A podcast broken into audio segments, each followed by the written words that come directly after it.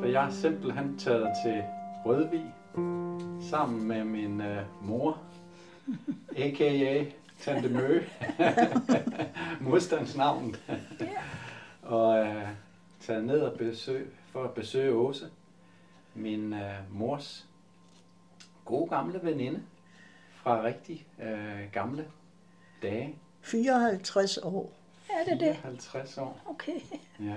Det er fra 1969. Ja. Ja. 1969.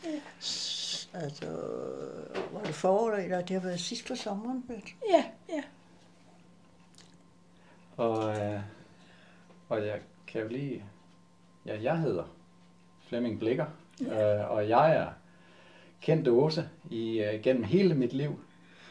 og jeg vil øh, meget gerne, jeg har bedt Åse om, at øh, jeg måtte øh, interviewe hende. Og i dag har jeg så taget min øh, mor, som ellers bor i Silkeborg, øh, i dag.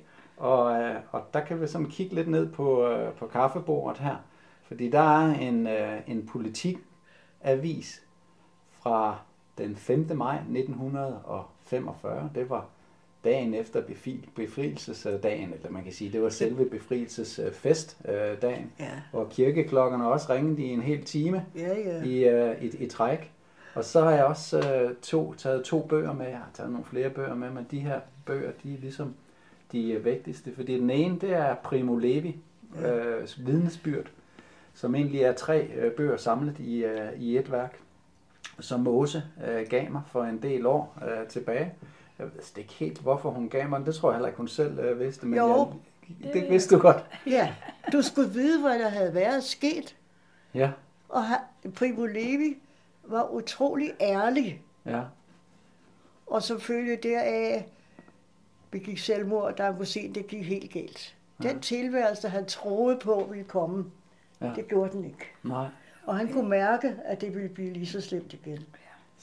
Derfor, øh, det var sådan set, derfor du fik den, fordi så kunne du se noget af det, der skete efter krigen, Ja. ja. næsten allerede var i gang igen. Ja. For det var det faktisk. Ja. Der var meget, der var i gang igen med folk, Ja. der ikke kunne enes alligevel, når det kom til stykket. Ikke? Og det er jo det, der er så vildt, øh, Åse, at, øh, at du kunne se det allerede. Altså Primo Levi, han øh, så det skal jo siges, det er en, Primo Levi var en italiensk øh, jøde, Journalist, ja. ja. øh, som, øh, som blev interneret i korsetlejre Ja. og, og overlevede det. Og, øh, og skriver så om det meget, meget udførligt. Ja, det gør Så det er sådan en af de store værker fra øh, 2. verdenskrig og fra de, de for- fortrædeligheder, der skete i, øh, i korsetlejren. Ja. Og dem, den synes du, jeg skulle læse. Det gjorde jeg også.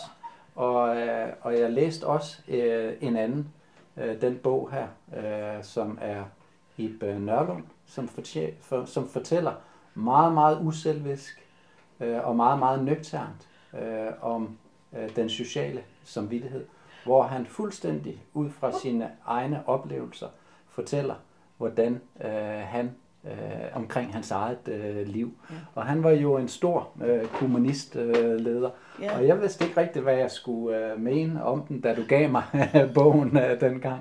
Og i dag der er jeg jo så taknemmelig for, at, øh, at du gav mig øh, både øh, Primo Levi og også øh, Ib, øh, Ibn Ørlund. Det var godt. Øh, fordi at det er så vigtige vidnesbyrd, ja. De her to ting, og de er også oversete øh, Ja, vidnesbyrd. meget. Der. Og det, at du har været øh, det, jeg vil, vil kalde øh, vågen i alle de her år siden 2. verdenskrig, det har jeg næsegrus øh, beundring for i dag. Fordi at jeg har ligesom kun i de sidste øh, 3-4, øh, 4,5 måske år øh, været vågen over for, at der sker en masse overgreb mod øh, befolkningerne. Ja. Ikke bare i Danmark, men det er sådan mere på international plan. Og da jeg så første gang øh, er hernede med min mor også en sommer her i, øh, jeg tror det var i, i 21, øh, hvor vi øh, sidder øh, nede og, og, og snakker, og jeg fortæller om, at øh, der er chemtrails, altså de her flystriber op på himlen, som indeholder en masse kemikalier, og jeg fortæller om nogle af de ting, jeg har fundet ud af med corona, og du sidder bare, ja ja, som om, at det vidste du godt, alt det her.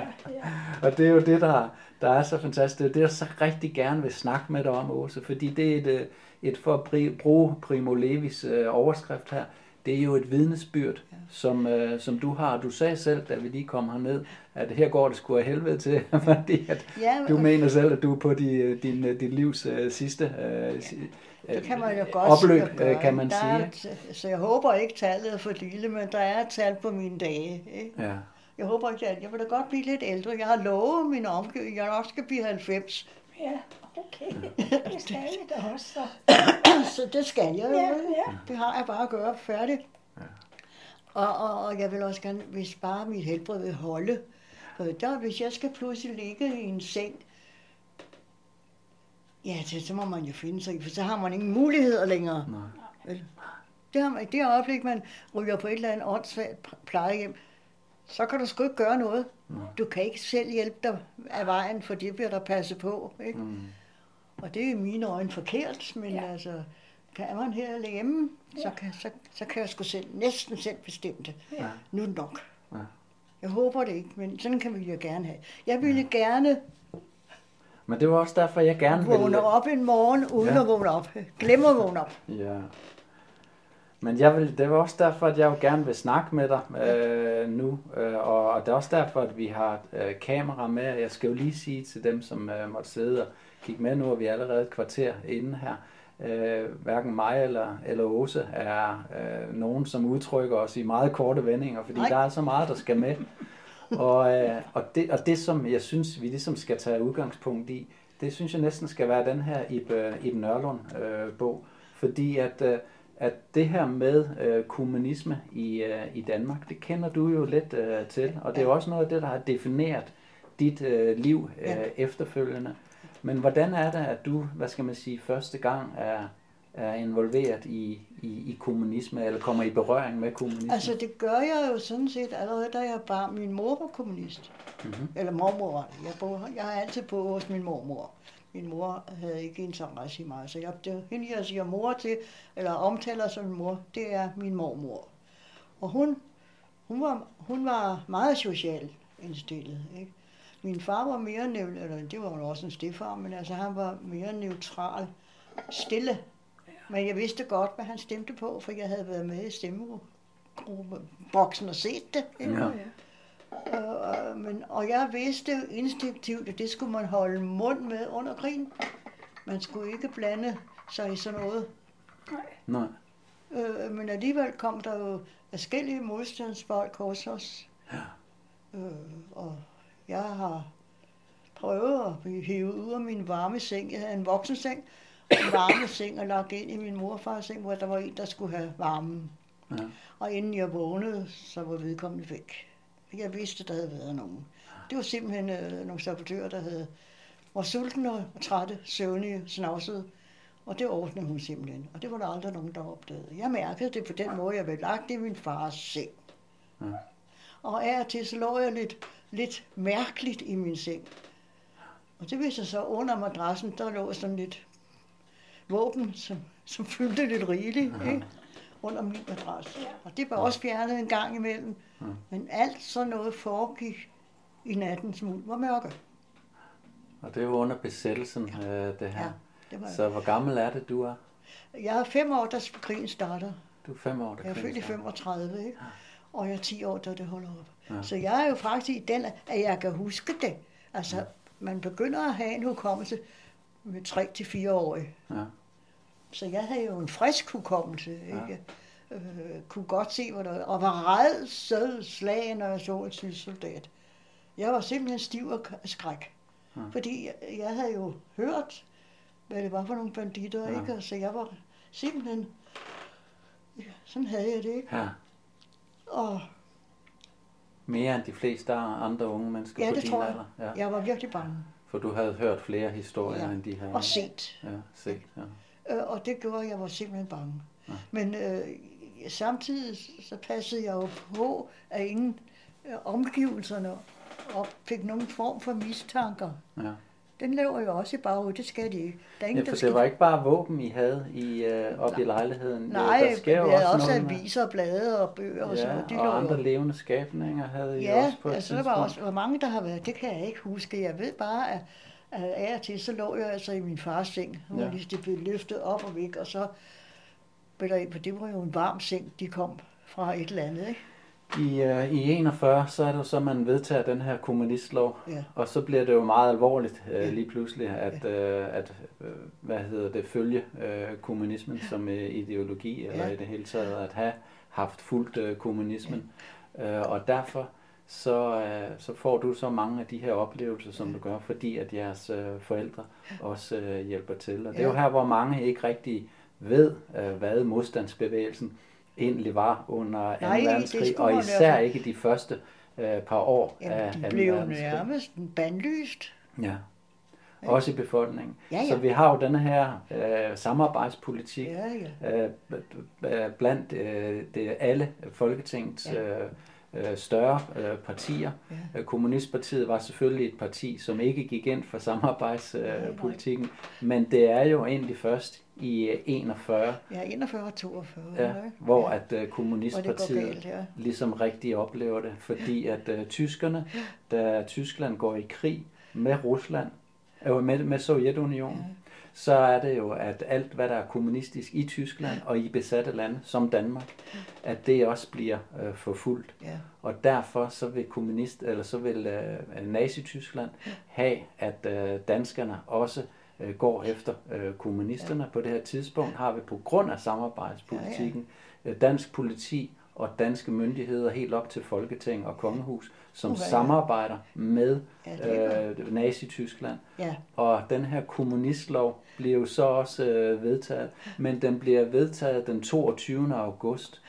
Allerede den 22. juni, Juni, i ja. 1941, der bliver øh, danske myndigheder anmodet om at anholde 72 Og de navngivende kommunister. Og mange tog de. 295.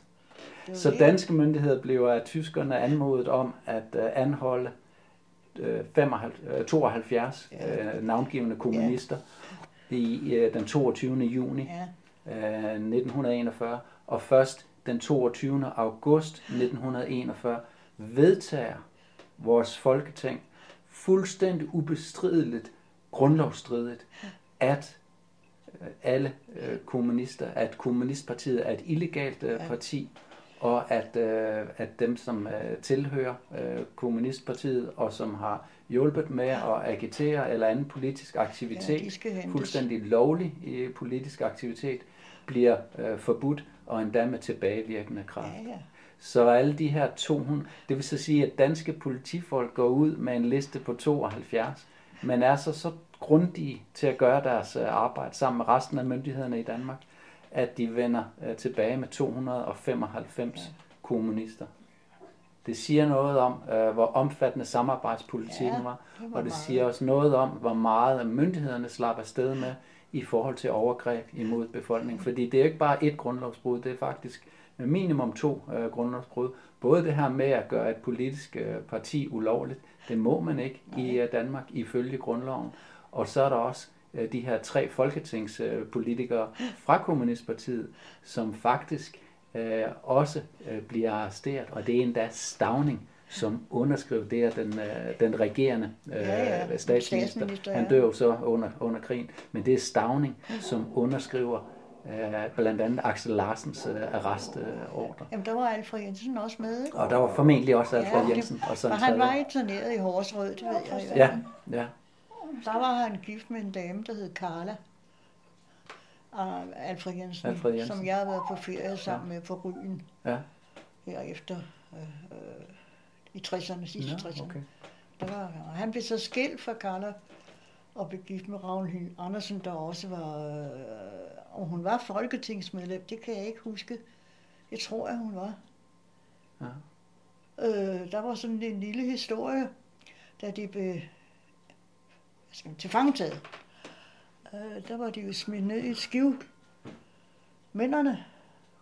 Og der var blandt andet Alfred Jensen med. Og så kom de madam, madamerne og damerne med, så røg de ned. Og så stod der en, Nå, nu kan I jo hygge jer, for I er jo kommunister alle sammen, og I er jo fælles om det hele.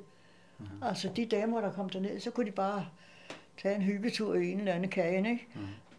Og, og jeg ved, Ragnhild Andersen sagde, at det var så nedværdigende en sætning. Mm. I er jo kommunister, og I deler jo alt. Ikke? Det var noget pjat at sige. Ja, det var det i fald. Selvfølgelig deler man ikke alt, men hvad man kan. Men altså, det sagde hun, jeg har været sådan nogle møder med hende, Mm. og der sagde hun altså, det var så nedværdigende. Ja. Og det var jo det, øh, det netop øh, var. Det var meget øh, nedværende, og retorikken var meget hård i, i, i, i- dansk presse også. Øh, Fordi at øh, hele, øh, man påvirker simpelthen hele befolkningen til at være imod Ja. øh, kommunisterne. Ja, ja, Og være, det hed jo Koba til at starte med, altså Ja. kommunistiske partisaner. ja. øh, at være imod øh, Koba, og være imod øh, dem, som øh, lavede det her rav i gaden, øh, og de her ud, ja. øh, optøjer. Øh, Bølle- og bølleoptøjer, ja. ja. Når, øh, når, altså de modstandsfolk, som Ja. der var i starten. Og det var næsten udelukkende øh, kommunister, som udførte modstandsarbejde Ja, indtil var det. 43. Og det bliver jo så efter, at Kommunistpartiet bliver bliver forbudt, og Axel Larsen bliver ikke ligesom Alfred Jensen øh, fanget i første omgang af tyskerne, og derfor er han så som øh, Kommunistpartiets leder med til at stifte BOPA. Ja. Og BOPA er jo så borgerlige partisaner, Ja. Så det vil sige, at man kombinerer øh, de kommunister, eller Og det er stort set alle borgere, ja, ja. kommunisterne, og så de øh, borgerlige fraktioner, som egentlig også godt kan se, at der er noget galt. Ja. Men det, det var en meget, meget lille Ja. øh, gruppe øh, dengang, så BOPA var mere eller mindre den kommunistiske øh, det. modstandsbevægelse. Og det er først hen i 43, at sådan en øh, gruppe som Holger, Holger Danske øh, opstår, og, og det er først sent i 43, at de laver deres første øh, Årsagen til det, at de lavede så sent, den ligger også i, at øh, nu når det var hed Koba, og det kommer til at hedde Boba, det var, at i Moskva, der vidste man ikke rigtigt, hvad danskerne, hvad de var. Og vi stod faktisk lige foran en invasion, hvor til der blev fortalt, jamen der er modstandsgrupper. De kan bare ikke, de bliver bare øh, undertrykt, men der er. Så undgå at angribe Danmark. Og vi skulle und, fordi vi var for venlige mod tyskerne. Okay. Vi ville næsten betragte dem som tyskerglade. Ja. Og det gjorde altså, og det var sådan en som øh, Ibn Ørlund blandt andet, og nogle af de andre, der var, der sagde, lad være med det, vi har en modstandsgruppe, men den er ikke så synlig. Under. Ja. Ja. Og derfor undgik vi. Og tænk på tjek, vi lå på grænsen, ikke? Ja. Og vi lå på grænsen til, at de skulle bombe os. Ja. Fordi vi var for tyskervenlige, Ja. ja. for tyskerglade. Ja. Og det kan vi så takke de gamle kommunister for, at vi undgik det. Ja. Ja, for der var jo også et, et skisme, i, øh, som faktisk kommer meget fint til udtryk i, øh, i Axel Larsens, øh, øh, hvad skal man sige, øh, regering. Øh, og det skisme ligger i det her med at være kommunist, fordi at, øh, at dengang, det er jo efter, øh, hvad er det, efter øh, tredje internationale, så det vil sige kommentaren, som ja. Også bliver kaldt tredje internationale, Ja. at øh, kommunisterne har deres første øh, arbejder-socialistbevægelses øh, møde, for det er det, de her øh, internationale, de er. Der er første internationale, hvor man både har kommun- kommunister, socialister, Ja, ja, ja. arbejderbevægelse og anarkister øh, med i, og så er der anden internationale, som ligesom er den socialistiske retning, som er det, der bliver til Socialdemokratiet, øh, for, demokratiske forbund i, i, i Danmark. Og så er der jo så også tredje internationale, som er så det kommunistiske internationale. Der Og bliver det- det mere rent. Og, og der bliver det mere kommunistisk, øh, ja. Så, så, så der er jo øh, to slags kommunister, kan man sige på det her tidspunkt. Dem, der strengt øh, følger øh, kommentaren. Ja, Øh, mere, øh, hvad skal man sige, centraliseret kommunisme. ja, ja. Og så er der den her mere arbejderbevægelsesbaseret Ja. kommunisme, som godt kunne være national. Og den er Alfred Jensen jo en, øh, en eks, øh, eksponent for, uh, undskyld, Axel Larsen jo en eksponent for, for øh, Axel Larsen er jo faktisk ganske forhat over i Moskva Ja. i kommentaren. Ja. Fordi at han, gennemskuede ham. Ja, fordi han er meget dansk øh, Ja. sindet. Han, er, han hører den, til den anden kategori her. Den, øh, den mere nation, nationalistiske National, øh, kommunisme, som jo egentlig bare gik på, at arbejdere skulle, altså folket skulle til fadet, i stedet for, at det var en elite, Ja, ja. der var, Men han var ikke særlig, han var heller ikke så vældig i Danmark.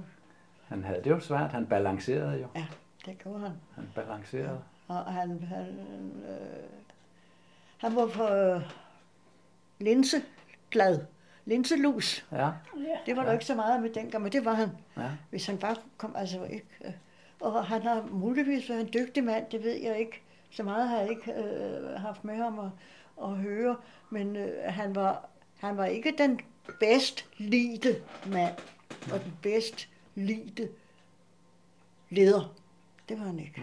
Det var han ikke. Han var ikke den mest velledte. af- Nej, det var han ikke. Iben Nørlund her snakker jo, og han, Nør- Nørlund var jo lidt yngre, øh, og kommer jo så selv i, øh, i, i øh, nazisternes øh, sø, søgelys også, og også selv øh, modstandsmand. Og han øh, snakker jo også øh, faktisk øh, ganske pænt om øh, Axel Larsen i, øh, i hans øh, bog øh, her. Øh, men Axel Larsen skal jo øh, vise sig at blive øh, vigtig for, hvad skal man sige, dansk øh, øh, socialistiske og kommunistiske udvikling Ja. i sådan rent øh, øh, partimæssigt, øh, Ja, ja. i politisk i, øh, i, igennem øh, årene. Men øh, han er øh, på det her tidspunkt under krigen, der er han en torn i øjet Ja, det er på, absolut. på den her centralkommunisme. Øh, og det er jo så den her centralkommunisme, som efter krigen bliver udøvet klapjagt øh, på. Over i USA kalder man det McCarthyisme, hvor man Ja, ja. sørger for, at øh, Han var jo bindegal. McCarthy, Ja. ja, Han var bindegal, det er helt sikkert. Altså, øh, som han opførte, så, så bare man havde en rød sløjfe i håret, ikke? ja, Altså, sådan en har vi også haft hernede i Rødvig. det er jo en regulær heksejagt, der, der, der foregår. Ja, det, men vi har også, der var en hernede i Rødvig, han var lige sådan. Og jeg kan også huske for eksempel, at alle de der, øh, der røg afsted til Horserød, der var der nogen, der havde sendt blomster til dem i en urtepotte. Og der var en af konerne der, der havde, hvis mand sad i Horserød, der havde hun sendt en pelargonie, og den var rød. Okay. Der blev blomsten klippet af. Det var fangevogterne. Er det ikke vanvittigt? Altså, det er sgu da være, jo. det er da være lidt småskør, ikke? Fuldstændig. Den kom jo, og han snakkede, hun fik, øh, så ham på et eller andet tidspunkt, kunne de komme. Så, så, så, sagde hun, så sagde han, jamen, der var der ikke nogen rød blomst i den, jeg fik. Den var klippet af, de røde blomster var klippet af. Mm. Så det var bare en grøn pelargonie, værsgo. Altså, det da, det er Det er så langt ude. Men Det det, det der- der er jo meget, der er i, øh, i, i, i, i det her. Og det er jo også det, som, så det er også det, som øh, ansporer mig til at se, at der er jo, der er jo et eller andet øh, galt i, i, øh, i, i, ikke bare dengang, men også i dag. Men Ja. for folk i dag, som har blevet, øh, hvad skal man sige, tæppebumpet med propaganda siden krigens øh, tid, de har meget svært ved at forstå øh, det her skisme, som der var øh, dengang, og at de øh, udladelser og deciderede løgne, som vi har fået at vide efter øh, 2. verdenskrig, omkring hvad der skete dengang. Og et rigtig godt eksempel øh, på det, det er jo her i, øh, i politikens avis fra 5. Øh, maj. Altså vi blev så øh, tyskerne kapitulerede den øh, 4. maj, og det trådte så i, i kraft fra, jeg mener, det var klokken, klokken 8 øh, lørdag morgen. lørdag morgen, ja. Øh, dobbelt britisk sommertid, som det så officielt øh, hed på det daværende tidspunkt. Ja, ja. Og der har de tyske tropper så overgivet sig i Danmark, og derfor så ringer øh, kirkeklokkerne jo også et helt, øh, en hel time, øh, er det- klokken øh, 9 til 10 eller 10 til 11, øh, den øh, 5. Øh, maj. Og øh, politikens avis her er ganske afslørende for det, som, øh, som jeg også, øh, den pointe, som jeg gerne vil frem til, nemlig at man fuldstændig øh, glemmer, at det var øh, et øh, kommunistiske øh, Rusland, Sovjetunionen, som øh, stoppede øh, Hitlers øh, fremmars. Indtil Stalingrad, der har Hitler øh, stort set øh, kun øh, vundet øh, slag, men øh, slaget om Stalingrad, det taber øh, han jo så. Og det er jo så det, der knækker den tyske krigsmaskine. Så det er den ene ting. Og den anden ting er jo så, at det også var kommunisterne, der reddede røven på, øh, for danskerne og sørgede for, at vi var i opposition til det her øh, fascistiske uhyre, som nazismen øh, er, øh, da krigen den bliver afsluttet. Derfor skylder vi folk som øh, hvad hedder Axel Larsen og Alfred øh, Jensen, Jensen, øh, en, en, en masse, og vi skylder de kommunister, som kæmpede imod ja. nazismen, en masse. Men deres efterlevende, altså det, den propaganda, som bliver fortalt øh, bagefter, der kan man, når man læser hele politikken her, der er nemlig meget udførlige øh, artikler omkring, hvad der skete, øh, i både da vi blev besat, og hvad der skete øh, her, da der blev dannet en midlertidig regering indtil det første folketingsvalg. Øh, Ja. Så der, øh, der er det er meget beskrivende, at øh, kommunisterne bliver nævnt i, i, i så lille en grad, Ja, ja. at man stort set får skjult, Jamen, at det er man- ja. Så, det, så, så man skal også huske på, at Holger Danske bliver jo en, en og er måske nok den største gruppe, øh, men, de, men de har jo kun, øh, hvad hedder det, De har jo ikke eksisteret så lang tid. i halvanden år Ja. øh, på det her øh, tidspunkt. Øh, maksimalt to år, hvis Ja. vi tager stiftelsen øh, Ja. med, inden de ligesom rigtig kommer, øh, kommer i gang. Og den løgn, den, den er alle danskere øh, blevet fortalt, Ja, ja. og inklusive jeg selv hoppet i med, med begge ben, fordi man siger næsten altid Holger Danske, Ja, når ja. man siger Man modstandsbevægelse. passer på med at sige BOFA, for de, de var jo de var jo arbejdere. Ja. Holger Danske, det var intellektuelle, studerende og Ja. ja. ikke? Øh, og, og de havde jo deres grupper, de skulle endelig passe på, Ja. ja. ikke at få samlet det der, for det gik ikke. Vel? Og Det samme var der i, i Der kommer politi- begrebet de sidste dages hellige jo også Ja, ind her, ikke? fordi at lige ja, ja. pludselig, Ja, så blev Holger Danske jo meget, meget større, fordi Ja, ja, at alle de klart, her de, de sidste de dage jo på lige det, Ja. den dag der, ikke? Og til aller, aller sidst. så kunne de øh, spille de helte, store ja. helte, ikke? og havde været over i den anden grøft i mange tilfælde. Ikke? Ja. Som Pink Floyd øh, synger det, så er Walk On, uh, Did You Exchange a Walk On Part in the War, øh, med en lead role in a, in a, in a cage. Altså den, den her øh, udskiftede du flødeskomsfronten Ja. med en hovedrolle i et øh, fængsel. Øh, og det, det er jo sådan set det, det, der, det, der sker her, fordi at de her sidste dages hellige, Ja. ja. de melder sig som øh, modstandsfolk. Ja, De ja. har aldrig været øh, øh, i, hvad skal man sige, særlig spidse situationer, for Nej. tyskerne er i knæ på Ja. det her tidspunkt. Ja, Øh, og de er selvfølgelig mere voldelige og mere voldsomme øh, og, og hurtigere til at henrette modstandsfolk. men... jo, men det, det har, de, de de kom jo den 3. eller 4. maj. Ikke? De var der jo ikke tidligere. Det skulle de jo ikke nyde noget af. Det kunne jo koste. Ja. Det koster os, ikke mig, det koster ikke mig personligt, andet noget uro, meget kraftig uro i de 5-6 år, det stod på. Ikke? Ja. En uro, som, som jeg må nok sige, det stadigvæk kan ligge i mig lidt. Ja. Jeg kan ikke lide mørke, Nå, for eksempel. Jeg er meget lys tændt altid. Jeg kan ikke lide mørke. nå, Jeg var bange for mørke, øh, da jeg var barn. Det var frygteligt. Ja. Og det var fordi, det var altid i mørke, der skete noget. at der skete ting. Ja. Der var Og, larm og i det gjorde, at jeg var og- bange. Og det har simpelthen gjort, at, jeg stadigvæk har den der for. Altså, jeg går ikke ud, når det er meget mørkt her. Og heller ikke derhjemme. Jeg har gjort det før. Jeg tør ikke vende mig om, når jeg går i mørke. Jeg skal blive på den vej. Er det ikke også noget med, at du kører med din øh, dukkevogn, øh, hvor der så i øh, dukkevognen... Jo, der har også været noget af den. Jo, jo, det har jeg også prøvet. Jamen, jeg har prøvet forskellige ting, men man fik det jo egentlig først at vide bagefter. Du skal gå derhen og snakke med dem. Ja. Og det gjorde man. Og du skal lade være med at snakke med andre mennesker. Ja. Det gjorde man også. Man snakkede ikke med andre mennesker, fordi øh, der var jo stikker alle vegne. Ikke? Ja, lige nøjagtigt. Og mange af de stikker kunne som øh, sagtens være dem, som også øh, var de sidste dages øh, hellige Ja, ja, ja, ja, ja. Vi havde som hvor holdt jeg med dem. boede. Jeg boede jo på, på, på Søborg Hovedgade. Mm. På opgangen ved siden af på fjerde sal, der var en, en bagersøn. Han hed Ip. Han var modstandsmand. Hans søster og hans far og mor havde bagerforretning lige på opgangen ved af. Hun var gift med en tysk officer, hans søster. Mm-hmm. De vidste ikke, at deres bror var modstandsmand. Nej. Og hun var meget stærkt nazificeret, det var hun. Ja. Lise hed hun, jeg kan huske hende så tydeligt. Ja. Og, og øh, blandt andet kunne man mærke det, for og også moren der, hun var lige sådan, fordi øh, der da jødeforfølgelserne kom, der fik vi jo en lille jødedreng at passe på. I fik en ekstra logerende op Ja, i lejligheden Han på var tre, Søborg knap tre år. Ja. Og en dame, der pludselig kom og ringede for døren. Fremmed dame, vi kendte hende ikke. Sammen med en ven af min far og mor. Og han bad, om vi ikke kunne tage Kurt.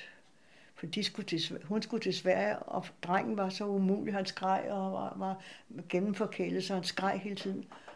Familien havde sagt, I kan komme med os, men ikke drengen. Ja. For han afslører os med det samme, og det var en helt stor familie, ikke? Ja.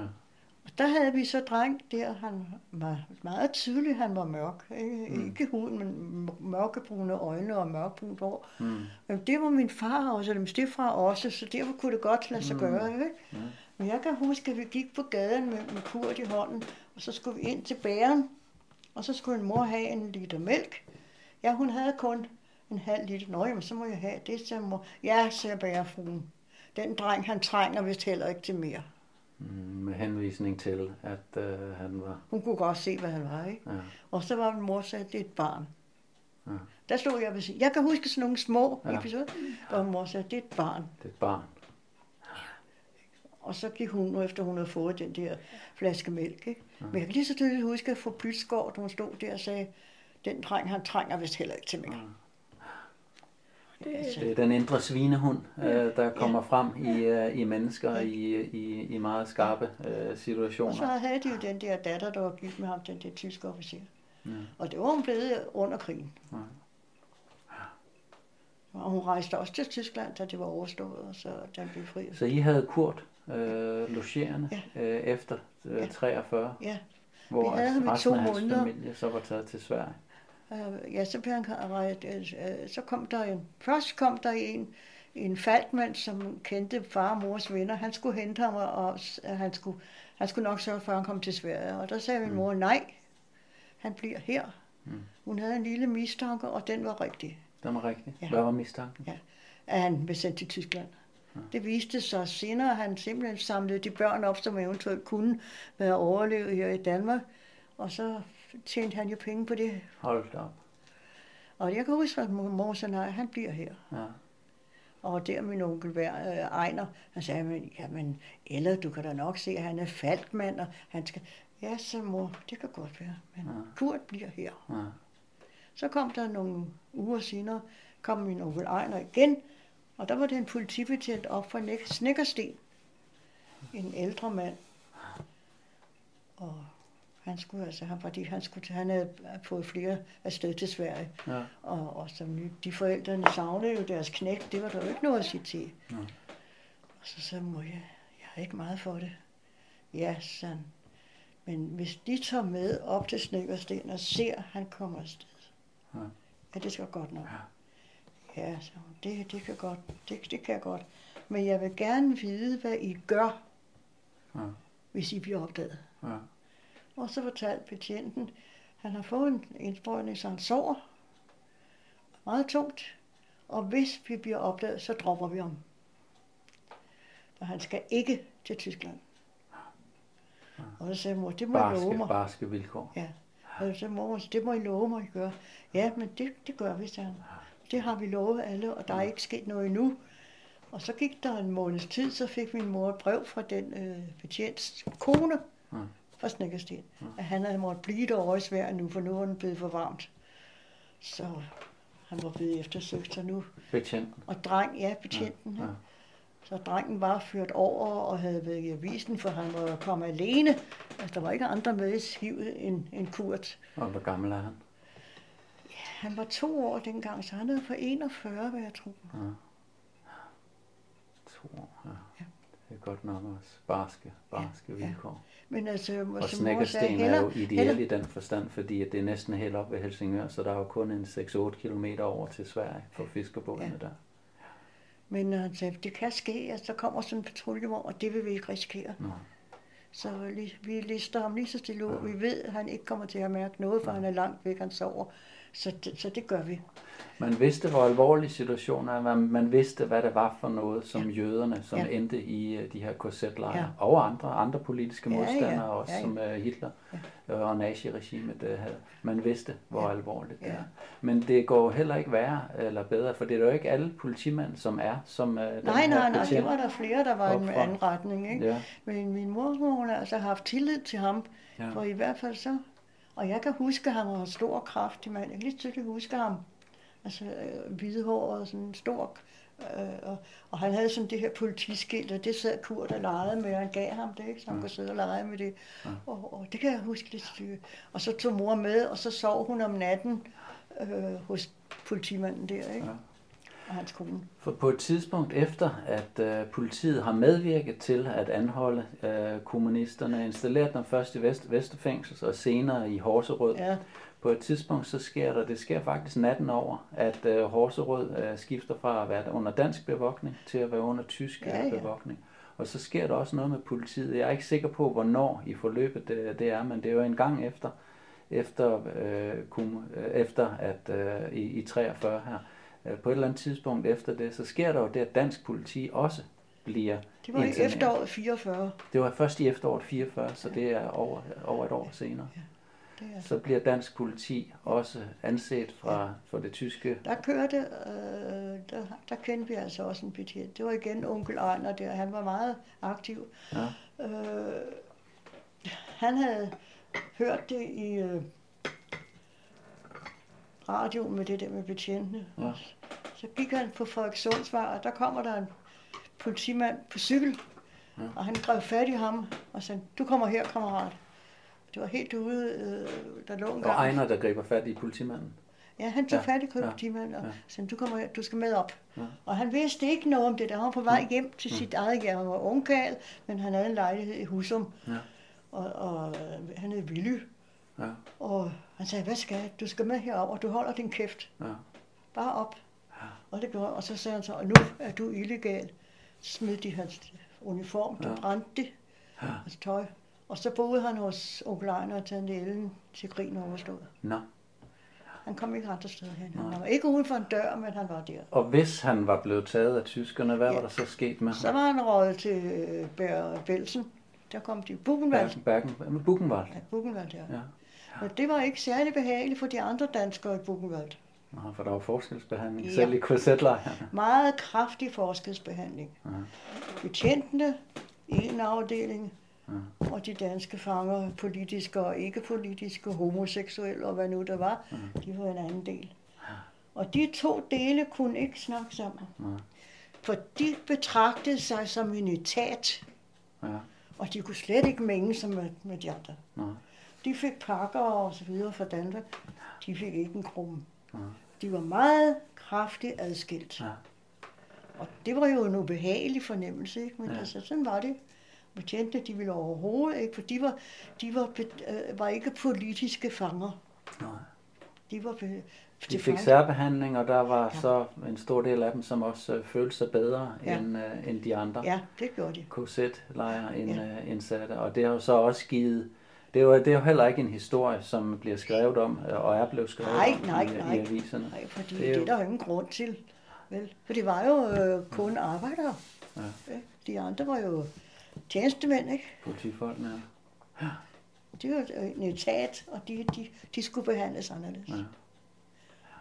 Og det, der var ikke noget at gøre der. Sådan var det.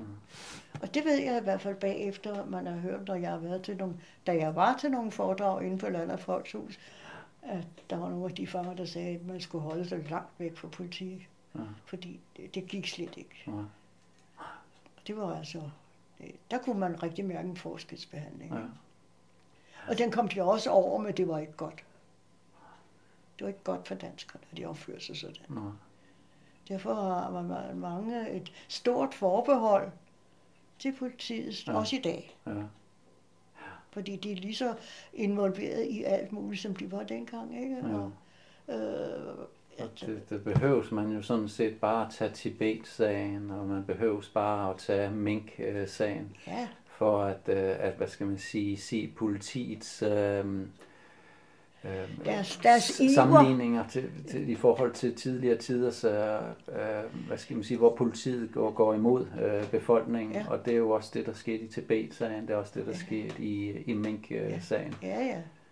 Og så er der selvfølgelig en rigtig masse andre øh, eksempler. For nylig blev der foran Jamen, Christians, på politiet. Christiania blev der anholdt øh, en redaktør for det, der hedder et medie, der hedder Danwatch, Ja. hvor han får en enormt hård hente, øh, behandling af politiet. Jeg har også selv prøvet at blive anholdt meget, meget hårdt, af, og endda øh, blive tæsket inde i, øh, i cellen øh, bagefter af Ja, de her ja. to anholdende betjente, det er- som lige havde et udstående med mig, som de ikke kunne afgøre, mens vi stod foran Christiansborg, Nej, som de så ventede med, til vi var inde i, i cellen. Ja, ja, og så lod det- de som om, at jeg gjorde modstand, Ja. hvilket jeg ikke gjorde. Jeg nåede at sige det 25 gange.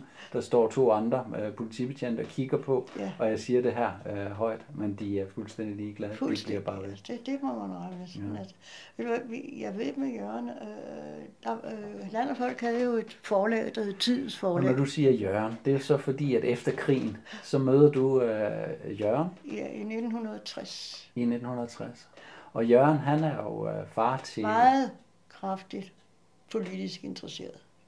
Meget, ja, i det kommunistiske Ja. parti. han var ikke medlem, men det blev han altså ikke. Men øh, han var meget interesseret. Nu kommer han inde fra Indre By, og befolkningen i Indre By har altså en anden indstilling til hinanden Ja. end os ude. Det kan Ja. man godt sige, det har man. Ja. Altså, han, han boede inde i Fredericiagade, han er født i Nyhavn, altså Ja. ja. i Lille Strandstræde der. Og, og der har de altså en lidt anden menneskeindstilling, ikke? ja. Og det har han også. Man havde jo også historikken, hvad skal man sige, med de store grønttorvsoptøjer øh, Ja. og slaget på fælden. Man havde jo regulært været i, i kamp imod myndighederne Ja, ja. i, i Danmark. Og slaget på fælden, det er jo så øh, Louis Pio, Ja. øh, som jo leder Og Georg Brandes også, ikke? og Georg Brandes også. Øh, Louis Pio i hvert fald, som øh, jo er med til at, at stifte det, der bliver til Socialdemokratiet Ja. øh, via det arbejder. øh, Det er ham, der bringer den internationale arbejderbevægelse Ja. til, øh, til, øh, til, til Danmark. Til Danmark, ja. Så inde i København havde man ligesom allerede en, øh, en historik for at, øh, at samle kræfter imod myndighederne, når ja. myndighederne blev for grove over for befolkningen. Ja. Tror du, det kan have noget, øh, noget af det, der ligger i... Ja, Ja. ja, det tror jeg. Det ligger stadigvæk i, i nu min generation, den kan du jo godt se, den er snart væk. Ikke? Der er ikke ret mange tilbage af os, den alder, jeg har. Ikke? Mm. Og nogen vil ikke huske det, fordi det har været så redsomt for dem. Mm. Andre vil gerne huske det, Mm. men vil ikke fortælle om det. det. Det skal man ikke. Jeg har haft en sviger, der bare sagde, den tid skal vi ikke snakke om. Mm. Hvor jeg gerne ville have haft noget at vide. Ikke? Ja. Men nej, den tid skal vi, den skal vi glemme. Hvor jeg sagde, aldrig. Nej. Aldrig glemme den. Nej. Og han blev lidt fornærmet. Jeg sagde, men aldrig nogensinde skal den glemmes. Mm. Fordi så kommer det igen. Mm. Det troede han jo ikke på, men altså, det må han jo selv om. Men jeg sagde, man skal aldrig glemme det. Mm. Og jeg håber heller aldrig, at jeg kommer til at glemme det. Det gør Mm. jeg heller ikke, Nej, fordi nej. jeg stadigvæk øh, ligesom bliver mindet om det. Kan Ja. man sige. Jeg bliver mindet om det stadigvæk. Og det er også derfor, vi optager den samtale, vi har nu. Det er også for at dele de erfaringer, Ja. ja. virkelige erfaringer, Ja. ja. førstehåndserfaringer. Det er noget, der er meget vigtigt Ja, i, det er det i, i, i, i, i verden. Det. At øh, lytte til folk, som det har ikke er en historie, man har førstehånds- fået erfaring. betalt, vel? Men, men øh, det, det, jeg blev gift med, med Jørgen, i, det var i 61. Han arbejdede på Forlagshuset dengang. Det var sådan et, et, et, et, et trykfirma, der lavede ugeblade, blandt andet Tempo og Hendes Verden, der havde det flittige hænder og, og sådan nogle ugeblade. Så var der ballade der, det var en kraftig ballade, hvor de havde noget kamp med en faktor.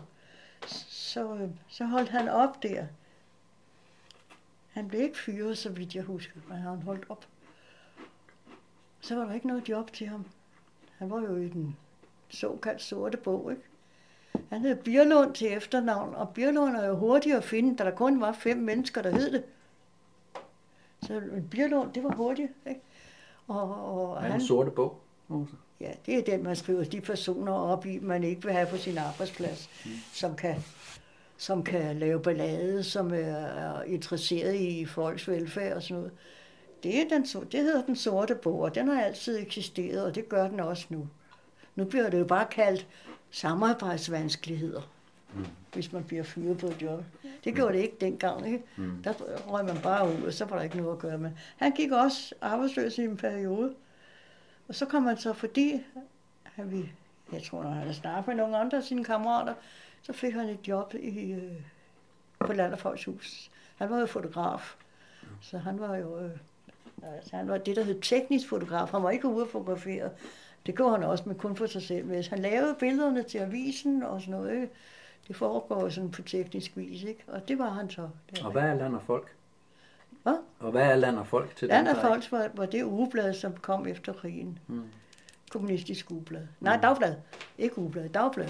Det hed, jeg ved sgu ikke, hvad det hed i starten. Om det har skilt sig ud fra information. Mm. Men det er i hvert fald så Land af Folk, det, det hed det i mange, mange år. Lige til det stoppede mm. her for nogle år siden. Ikke? Og det er også dagblad. Stort trykkeri. Der, hvor Hotel Phoenix er nu mm. i København, det var Land af Folks hus. Der var det hele trykvirksomheden der, og, og der havde de øh, forlag, der hed Terfotryk. Mhm. Og det var også derinde. Og så var det jo sådan, at han var jo med i forskellige øh, aktioner og sådan noget. ikke? Og vi fik også nogle gange nogle informationer. Som, blandt andet fik vi nogle bøger. Og der kom postbud. Værsgo. En bogpakke pakket op. Ja. Øh, Så myndighederne, de overholdt ikke øh, den brev af Nej, hemmelighed, som de der også står i ikke. Der var, grundloven. den var pakket op, og den var åben. Mm.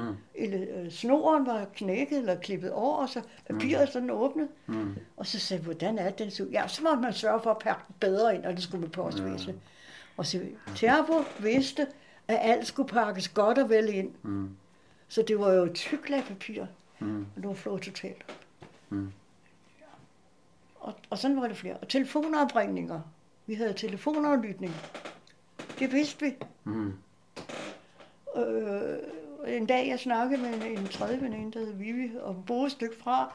Mm. Der skulle vi aftale et eller andet, og lige pludselig, så er der noget, der siger, ding dong, ding dong. Mm. Og så siger jeg til Vivi, har du fået, har du fået et, et ur, der, der ringer nu, eller slår klokslag? Nej, sagde Vivi, det har jeg sgu da ikke. Jeg troede, det var dig. Mm. Så sagde det klik. Mm. Det var helt sikkert. Så havde dem, der sad og aflyttede, de havde glemt at slå deres Ja. mikrofon øh, fra. Ja. Mm. Der, når, når Jørgen ringede hjem inden for Landerfolks ud, så tog han bare telefonen og sagde, hej Strissermand, du kan godt drikke kaffe, jeg skal bare snakke med min kone. Den var helt sikker. Ja. Fuldkommen sikker. Ja.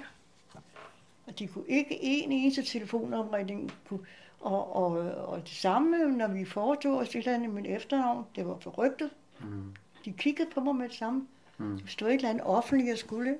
Mm. Birlund og FB. Ja. Så, så, så man var, øh, man følte sig overvåget. Så Men kommunisterne ikke- blev betragtet som, øh, som meget farlige også i årene efter. Parret, ja. Ja. Men jeg kunne ikke bevise noget som helst. Vel? Mm. Det kan man ikke. For det foregår så fint og så stille. Ja. Ja. Så man har ikke nogen muligheder for at, at bevise det. Mm. Men vi vidste det. Ja. Der, der blev engang lavet en, en, en film, der hed De Grønne Baretter, det ved jeg du... Nej, Det var med Jo, det har den jeg. kender du godt. De Grønne Baretter. Der var mm. ballader Mm. inde på Vesterbro, hvor, hvor den blev vist. Mm. Og det var med, hvad hedder han? John. Hvad var han hedder ham der? Uh. John Wayne? Ja, Okay, ja. han var med i den film. ikke? ja. Og der var mange, mange demonstrationer, for det var simpelthen øh, Vietnamkrigen, der blev beskrevet på det bedste vis. Ikke? ja. Og der kom Jørgen hjem, og så, han så sådan lidt underligt ud. Ikke? Der så han så tøjet af, nej, han var gennembanket. Jeg siger dig, at de her knibler, han var sort og henover, og henover ryggen, og han kunne dårligt sådan bevæge armene. Nå. Det var politiet, der havde tæsket dem. Fortalte han, hvad, han, hvad politiet øh, anklagede dem for? Eller hvad? Ikke. Det var bare, at dem, der demonstrerede, de skulle bare tæskes hjem. Ja. Han blev ikke anholdt, men han blev bare gennembanket, og der var flere, der blev gennem en, der hed John. Han blev også gennemtæsket. De var begge, to der i den der gruppe, der demonstrerede mod den film, fordi det var for groft. ja. Hvad var det, der var for groft? Det var filmens øh, helteglorie ja. over Vietnamkrigen. Ja. ja. Og Der var så nogen, øh, og det var så igen øh, kommunister her, som siger fra og, Ja. og demonstrerer. Ja. Og der bruger øh, politiet så samme taktik, som de også brugte dengang med Louis Pio, Ja, og, øh, og begyndte at gå ind i, øh, i det, der også er en... Øh, øh, Jamen, en de havde deres provokatører med, ja, jo. ja. hvilket vi også kender til fra coronademonstrationerne, Ja, jamen, altså, at der er det, ja, det er provokatører provokatører, de, inde. ved du, de stinker langt væk af bestridere, ikke? Ja, ja, Det, det gør de nemlig.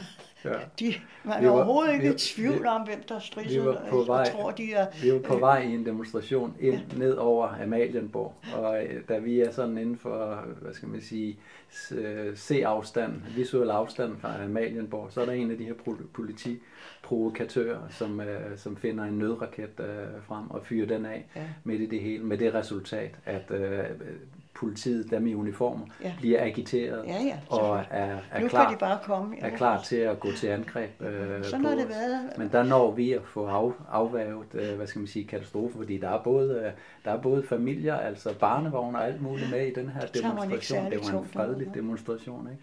Men de her politiprovokatører, de, øh, de har fundet øh, til helt tilbage fra Grøntorvs Ja, ja, ja, ja, ja, ja. og slag på Men fældet. ved du hvad, jeg ved, øh, jeg ved ikke, om jeg har nogle billeder, men jeg havde nogle billeder i hvert fald. Og der sagde jeg, det er en provokatør, og ham der er en provokatør. Ja. Ja. Det, er, det er så tydeligt, selvom de klæder sig i cowboybukser og, og Ja, ja. skommerskjorte.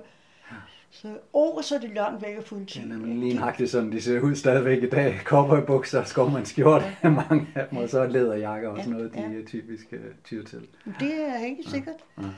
Men så, det er så tydeligt, ikke? at de, de provokerede. Ikke? Ja. Så selvom det var en fredelig demonstration, hvor der mange, mange af dem er med, så gør, sørger de for, at der sker en lille eksplosion af en eller anden type, og så kommer Ja, betjentene. ja, De sidder i salatfadene og venter. ja. Det er nemlig rigtigt. Og sådan, er det, og sådan vil det altid være. Jeg tror aldrig, at det holder op. Nej. Det tror jeg ikke, det gør. Og jeg ved ikke, hvor, hvor hvad skal man sige, hvor opmærksom at øh, Jørgen og, og, og kommunistfolkene var dengang på, øh, hvem det er, der er omme bag ved alt det her øh, styrer de her ting. Men en, en af de, vi kalder dem globalister i, øh, i dag, det er sådan lidt øh, bredt øh, begreb, men det er det, vi, vi kalder dem øh, globalister, og, og, og der er selvfølgelig nogle øh, særlige grupper i, i blandt de her øh, hvad hedder det, globalister. Men et af de øh, værktøjer, som bliver brugt, det er selvfølgelig det her øh, divide and, and, and conquer øh, ting. Øh, men det er især det, der hedder øh, problem, reaction og solution. Altså, man skaber et problem, Ja. og så kommer der en reaktion, og så har man en løsning. Og løsningen, det er sådan typisk, at, øh, at politiet så øh, går ind, eller at lovgiverne går ind og lovgiver Ja, ja. øh, imod øh, nogle, ja. nogle ting. Og det, det kan vi måske vende tilbage til i forhold til Ukraine og i forhold til, til Israel. Men øh, problem, reaktion, øh, solution eller, eller løsning, eller man kan også kalde det en, øh, en, en tese, en antitese og så syntese.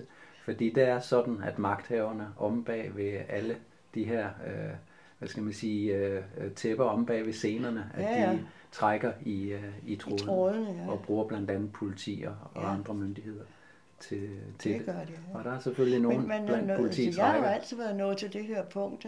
Uh, nu uh, har jeg et, et barnebarn, der er gift med en politimand. Jeg snakker ikke noget som helst, når han er i nærheden. Mm. Jeg er vaksom. Ja. Jeg tror, at han er ikke, han er ikke 30 år, men jeg er ligeglad. Ja. Han skal ikke ind. Han kommer ikke ind på mig. Og, Han kan sidde der, vi kan snakke sammen. Ja. Øh, jeg kalder mig det small talk. ja. Ja. Ikke, ikke noget som helst, så, så trækker jeg mig lige ja. så siger jeg ikke mere. Men det er jo sjovt, du, du siger det her med, øh, med, med, med det her med, at der, der er en særlig uh, hukommelse i den uh, københavnske, indre københavnske Ja. befolkning. Fordi at uh, min biologiske far, som jeg jo så lærte at kende, Ja. uh, da jeg var lige omkring de uh, 18-19 19 år, uh, han og, og, og hans uh, venner, uh, som er inde fra Stenbroen i, i København, Ja. Øh, De havde, de havde jo netop, da jeg var faktisk ved at søge ind til politiet på det her tidspunkt, de havde en stor foragt for, at jeg, at jeg havde den her Ja, du indstilling. kunne finde øh, på det. At jeg kunne finde på det, ja. Øh, Men, men der, der ligger... Der ligger den, den der, ligger, ikke? ja. Det, er en, det skulle være en ven, men det Ja. er en fjende. Ja, det er det. En skjult fjende, for det er sådan en, en ven. En kovært fjende, kan man kalde det, ikke? Som de lader som om, at Ja. de er... Og det er jo også sådan, at når politiet går ind og, og opløser en demonstration, så kan man sige, så viser de deres sande ansigt. Ja. Fordi at, så siger de, I øh, i øh, kronens navn, de siger i kongens navn, de siger i dronningens navn i, i, i dag, fordi vi jo har en kvindelig regent, øh, så siger de i øh, dronningens navn opløser vi øh, demonstrationen, er Ja. demonstrationen opløst. Så de øh, viser, øh, hvor deres loyalitet ligger, Ja, og den ja. ligger hos et, øh, et, et kongehus. Og det, som, Elitebefolkningen. og det, ja. som jeg vil kalde et, øh, et besat, øh, hvad hedder det, elite, en besat øh, magt, som er, er, er Folketinget. Ja. Det er der, hvor den øh, ligger. Og det er det, politiet afslører, når de går ind, for Jamen, det er eksempel, det og, absolut, ja. og, og, Absolut. og opløser Og- og- en demonstration. Man, man kan hoppe, og man kan springe. Det, og så er det pengene, ikke? De gør, som de har lyst til. Det er udelukkende ja, pengene. det er rigtigt. Og der er industrien ind, indenover. Ja, tak. En interessant ting, nu vi lige fik snakket lidt om Louis Pio øh, før, men øh, han bliver jo, ja, og det her, det er jo øh, helt tilbage i, Ja, øh, i 1860'erne, ikke? 1871, jo meget godt husket, ja. i 71, hvor der er øh, det her slag på øh, fælleden. Og slag på fælleden bliver jo så gjort til en ulovlig demonstration. Det er det ikke, for det, øh, ifølge grundloven har man ret til at forsamles. Og det er jo den 1. maj i 1871. Og det er efter anden international, anden international, og den er socialistiske internationale, hvor at, øh, at man vedtager, at 1. maj er arbejdernes øh, kampdag. Og Louis Pio sammen med de to andre, øh, Brix og Gellef, har jo så anlagt den her demonstration på fælleden, altså den københavnske fælled, som, og den bliver så erklæret ulovlig, men de siger jo så dagen inden, at det, det er ikke ulovligt. Det, ifølge grundloven har vi ret til at Ja, ja, forsamles, bare man, er, bare man har ubevæbnet. meddelt den, ikke? så har man jo lov. og den er ubevæbnet. Og, og, og, og der anholder de så, der er så en masse, øh, som går med øh, Pio øh, hjem, der er faktisk hundredtals øh, andre demonstranter, som går med Pio hjem den 4. Øh, øh, undskyld, øh, dagen inden. Øh, og de bliver hjemme hos ham i, i flere timer, men øh, ude på natten, så forsvinder de så også hjem. De skal også lige samle kræfter til dagen, øh, dagen efter. Og så klokken 3-4 om natten, så kommer politiet og henter øh, Louis Pio øh, på hans øh, adresse. Ja. Og, øh, og øh, der bliver jo så en demonstration øh, dagen efter. Men det bliver jo lidt anderledes, fordi den man bliver har, lidt anderledes, når lederne øh, ikke er der. Og Louis Pio bliver jo så øh, dømt til fem års isolationsfængsel. Folk, der har prøvet isolationsfængsel, jeg har ikke selv øh, prøvet det, folk, der har prøvet isolationsfængsel, ved, hvor kæmpe et øh, overgreb, meget, meget, et meget, meget, kæmpe meget menneskeligt belastende. overgreb, som skal minimeres til det absolut øh, minimale. Fem års isolationsfængsel fængsel til øh, Pio, og tre år til henholdsvis øh, Paul Gellef og, og Harald Brix. Det er, det er enorme straffe for noget, som de ikke har gjort. Ja, ja, men det er straf for noget, de ikke har gjort. Det er jo sådan set dobbelt, ikke? Fordi de får en straf for ingenting. Og så er den en hård straf. Ja. Både og, ikke? Ja.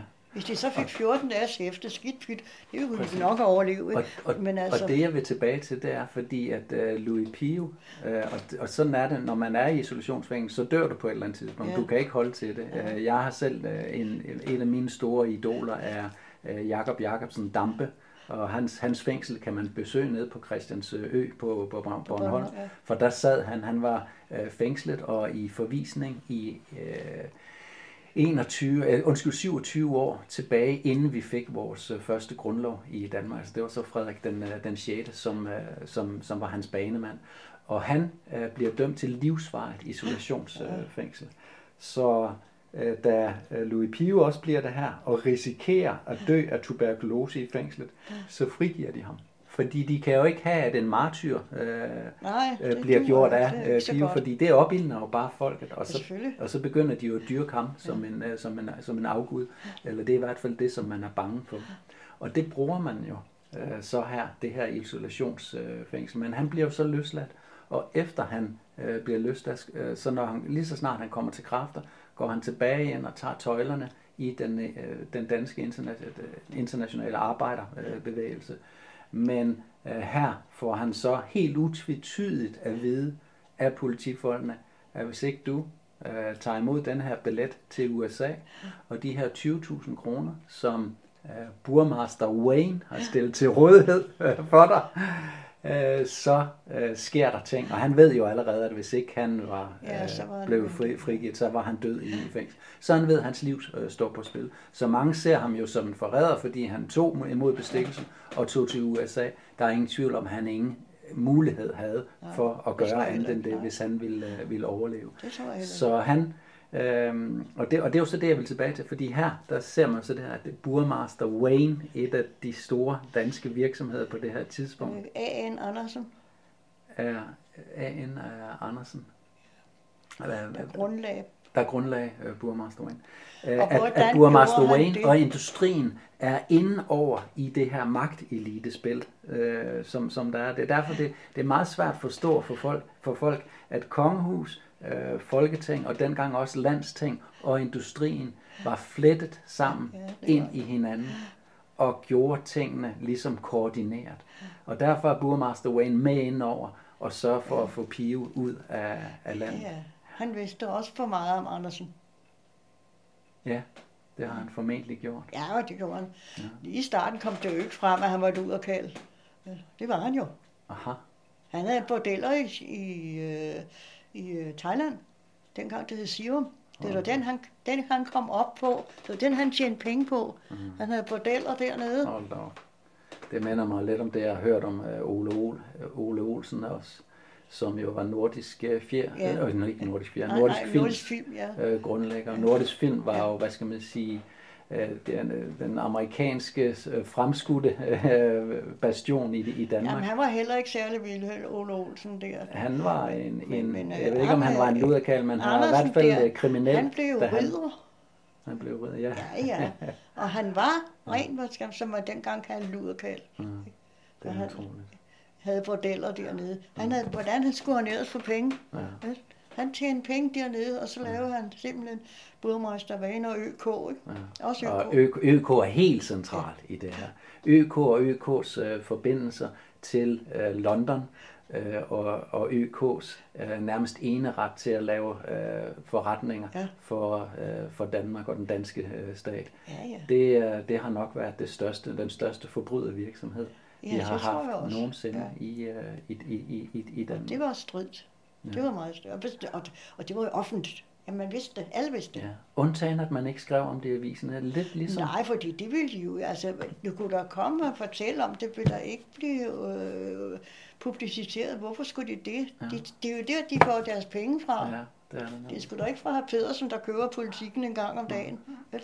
Og der har vi også en analogi til det, der sker i dag, eller det er sket de sidste øh, par år i, øh, i, i Danmark, hvor at, øh, at de her øh, coronavacciner bliver øh, givet rask væk til det danske folk, og når Ja, ja, der er ja. nogen, der kritiserer det, så er det ikke noget, som bliver bragt i aviserne, for alle aviserne, de står og hæpper øh, på skal- øh, vaccinerne, og når de laver lidt kritik, så er det sådan lidt overfladisk Ja, ja. øh, kritik øh, af det. Jeg selv lige for nylig blev smidt ud inden for Folketinget for at sige det højt under en corona øh, covid-19 høring i epidemiudvalg, hvor jeg siger, hvorfor løg I om vacciner i et helt år? For det gjorde de, de løg om immuniteten. Det er der jo ingen tvivl om. de Inden.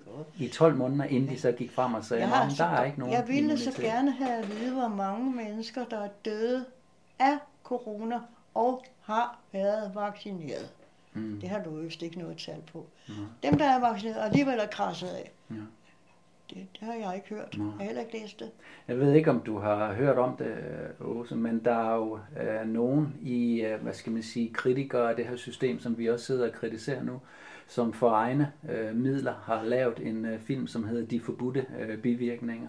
Og der er ingen af de store, selvom den er professionelt øh, produceret, øh, godt nok for egne midler. Der er jo ikke alle de her special effects med, som der er, når der står et helt øh, Ja. Danmarks Radio Filmholm øh, bag at producere det. Men det har været professionelle folk, som har øh, forholdsvis professionelle folk, som har produceret det, og der er ingen af kanalerne, som vil vise øh, denne her. Nej. Så de har været ude i befolkningen og samle penge ind for at lave helsides annoncer i, øh, Åh, i ja. øh, Nordjyske og i Berlingske og i BT og i en lang række øh, Ekstrabladet øh, i hvert fald, jeg ved ikke om det var BT, øh, men i en lang række dagblade. Og de må simpelthen gøre det for egne øh, penge, fordi at dagbladene ikke øh, selv vil skrive øh, om det, eller lave et interview med dem, der har lavet filmen, eller noget som helst. Og også på digitale sociale medier, der bliver det også øh, lagt låg på de her ting. Men der er det simpelthen øh, otte øh, medvirkende, som har øh, fået bivirkninger af, af de her coronavacciner, helt tydelige, bevislige, og der er også en, en sygeplejerske i, i, i blandt, som bliver skubbet ud fra sit uh, job, fordi hun indberetter nogle af de her bivirkninger. Ja, det og dem må man ikke. Det er ikke med i det officielle narrativ, at, uh, at de her coronavacciner kan uh, lede til sygdom. Hvad fanden er det for en verden, vi lever i? Hvorfor bliver folk ikke bare lidt klogere er og, godt. og, ta- og tager imod en lille smule fornuft Ja. øh, fra mennesker, som, som måske har prøvet på egen krop? Ikke? Jamen, du kan bare se ikke længere end det år til. Ikke? Ja. Og på den anden side, du peger over på den anden side af gaden, hvor at, uh, du også har haft dine bataljer med Ja. uh, de lokale Ja. naboer og genboer uh, her, ikke, som jo gør det, der bliver sagt, som Mette Frederiksen står Ja. og siger på tv, Ja, ja. og som Magnus Heunicke, Og jeg skulle stå på to meters siger. afstand, hvis jeg skulle snakke med Hvis dem. du skal snakke med dem, skal du stå to meter væk. Der må jeg så sige, jamen have det godt, og så gik jeg, for det ved du hvad, det gider jeg ikke. Nej. Det, er- det sådan noget fis. Ja. Ja. Ja. Men det ser man jo ikke. Jeg Det- fandt jo, jeg er uvenner med min svigerdatter på grund af det corona. Jeg har ikke set dem i snart tre år. Mm. Det er så sørgeligt, Ja. ja. sådan noget. Vi kender jo alle sammen til. Fordi at jeg har her jo gjort det på en forkert måde, tror jeg nok. Altså, jeg skulle have været hos dem juleaften, og hun har en far, der er meget syg. Jeg ved ikke, hvad han fejler, men han er meget syg. Og så... De ved, hun vidste godt, at jeg ikke er coronavaccineret. Ja. Det er så tre år siden her til jul. Så skulle jeg komme juleaften, og jeg, lille juleaften er jeg altid hos Martin, mit barnebarn. Ja. Fordi hun har en kæmpe familie, der holder de jul. Det er helt fint. Så der er jeg den 23. Så ringer jeg til dem og siger, hvordan og hvorledes. I skal bare lige vide, at jeg er ikke coronavaccineret, og jeg skal heller ikke. Det skal du ikke tage dig af, mormor. Du skal bare komme. Vi vil gerne have, at du kommer. Og hun er socio-chef i Faxe Kommune. Ikke? Hun siger, det kan jeg godt forstå, det skal du heller ikke. Okay. Så ringer jeg til min søn Stig, og snakker med hans kone, så siger han, Sita, du skal lige høre her. Øh, din far er meget syg, og du er lidt bange for corona for ham. Jeg er ikke vaccineret, og jeg vil heller ikke vaccineres. Skal vi så ikke lige skyde den juleaften ud af hensyn til din far? Fordi hvis han bliver syg, så er det jo min skyld. Uanset om jeg har skylden eller ej. Mm. Ja, men det ville de da være ked af, jeg skulle være alene. Jamen, det er jeg ikke ked af. Men jeg synes, af hensyn til din far, og det var ordene. Ja, men nå ja, så, det, så må du lade være med det. Det er vi ked af. Så sagde jeg, jamen, det er kun fordi din far ikke skal blive syg på grund af mig. Så kommer vi til jul, og jeg er så dernede i lille juleaften, og jeg er hjemme her i juleaften. Og så mellem jul og nytår, der kommer Sita og Stig begge to med julegaver til mig. Det var da sødt af dem. Og så siger jeg til dem, hvordan gik det? Det var, han havde altså været ret dårlig om, så var det godt, at det gik godt alligevel. Ja, ja. Og så har jeg nu, det ved du også godt, at jeg har samlermani på nogle ting, og det har jeg. Øh, og jeg har blandt andet samlet øh, alle Georg Jensens juleuroer, og jeg har alle sammen. Og så har vi en hidtil sagt, at Sita, det kan du dele med, med hun har, altså, jeg har to børnebørn der, kan, kan dele med dem en gang, når jeg er væk. Ja, ja, det finder vi nok ud af. Så siger jeg til Sita her imellem den her jul, jeg har kommet snak om, at Martin, han skal da også have nogle af dem.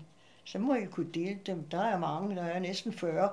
Så så kunne jeg kunne dele dem med Martin også. Han kan da ikke sådan... Det havde jeg ikke tænkt på tidligere Nej at han, skulle, at han kan give ham nogle af dem. Det kan da godt være, at han vil have nogle af dem. Mm-hmm. Ja. Så sprang ballonen. Efter nytår, så ringede hun, at nu skulle jeg altså have. Og så fik jeg jordens største skideballe. Ja, nu havde hun, og det gjorde hun, komme hver anden fredag og have handlet ind sammen med mig.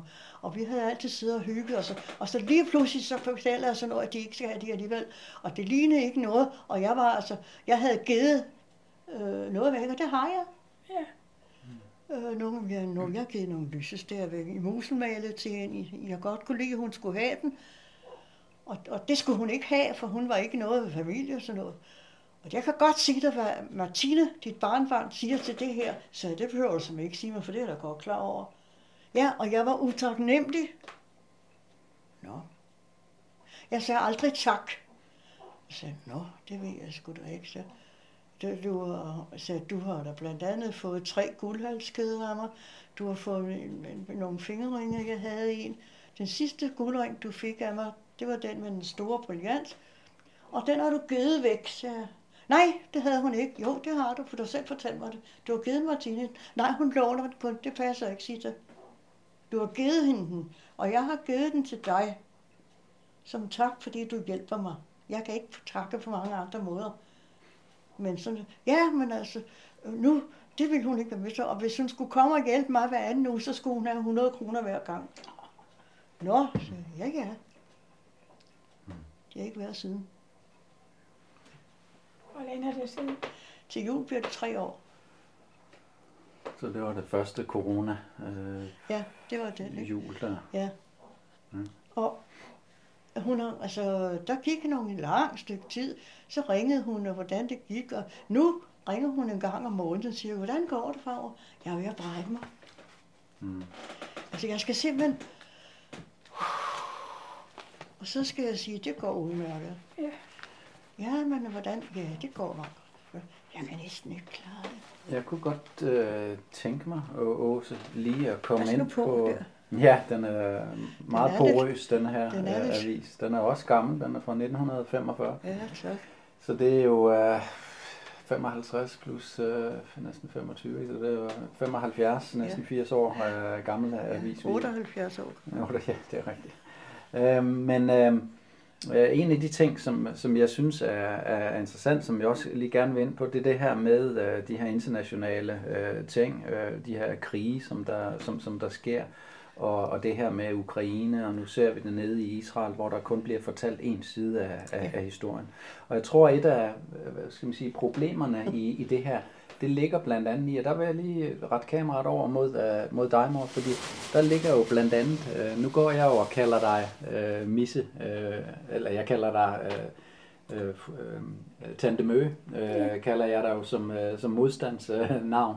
Og, og det er jo som med hensyn, hen, henvisning til, at vi jo også har, har snakket meget om alle de her øh, ting, i, især de sidste øh, tre år. Men Øh, Øh, der, der er jo, du er jo faktisk en, øh, en modstandsmand, øh, MK, fordi at du har jo også, ligesom min, min far, altså min stedfar, været med i, i hjemmeværnet. Og netop hjemmeværnet var for mig, når jeg kigger tilbage ned over historiens vingesus og ned over tilbage til 2. verdenskrig, så stiftede vi netop hjemmeværnet for at have et lokalt forankret øh, hjemmeværn, altså et lokalt forankret forsvar af, af, af Danmark. Ja. Og det var, øh, jeg kan jo huske det fra, fra Erik, øh, øh, min fars skrådstræk øh, stedfar, øh, jeg, jeg kan jo huske det her med, at han interesserede sig så meget for 2. verdenskrig. Ja.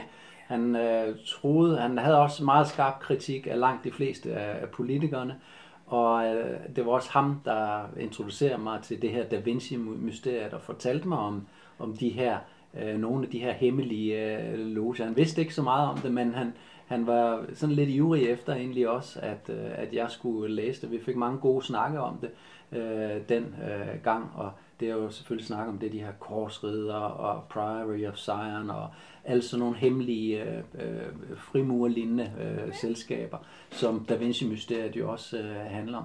Men han var jo også, øh, han var både øh, sergeant, øh, da han øh, var værnepligtig, og så efterfølgende meldte han sig jo så til øh, frivilligt til hjemmeværnet. Og hjemmeværnet blev du så også en, en del af som, øh, som signal, øh, Lotte. Ja. Og jeg kan jo huske mange gange at have været med ude i Ja. øh, hjemmeværnsdistrikt distrikt, øh, 6618 ude på Vestvolden. Ja. Og jeg kan jo stadigvæk huske navnene på nogle af dem, der var kompagnichefer. Og, og, jeg tror også, far faktisk var næstkommanderende i øh, kompagni derude, hvor Sikker var kompagnichef øh, den, øh, dengang. Øh, men, øh, men du var jo også med at blive også senere øh, forsvarsbruder. Ja. Øh, og, det er jo, og, og så senere er du så også øh, blevet øh, øh, frivillig i, øh, i, i frivillig øh, huset, i de frivillige organisationer i Silkeborg, Ja. ja. hvor vi jo flyttede over i 1978. Ja. Så på den måde har du også, øh, hvad skal man sige, været øh, en, som giver engageret sig i, øh, i, dit, øh, i dit lands øh, øh, og hvad skal man sige, bevarelse.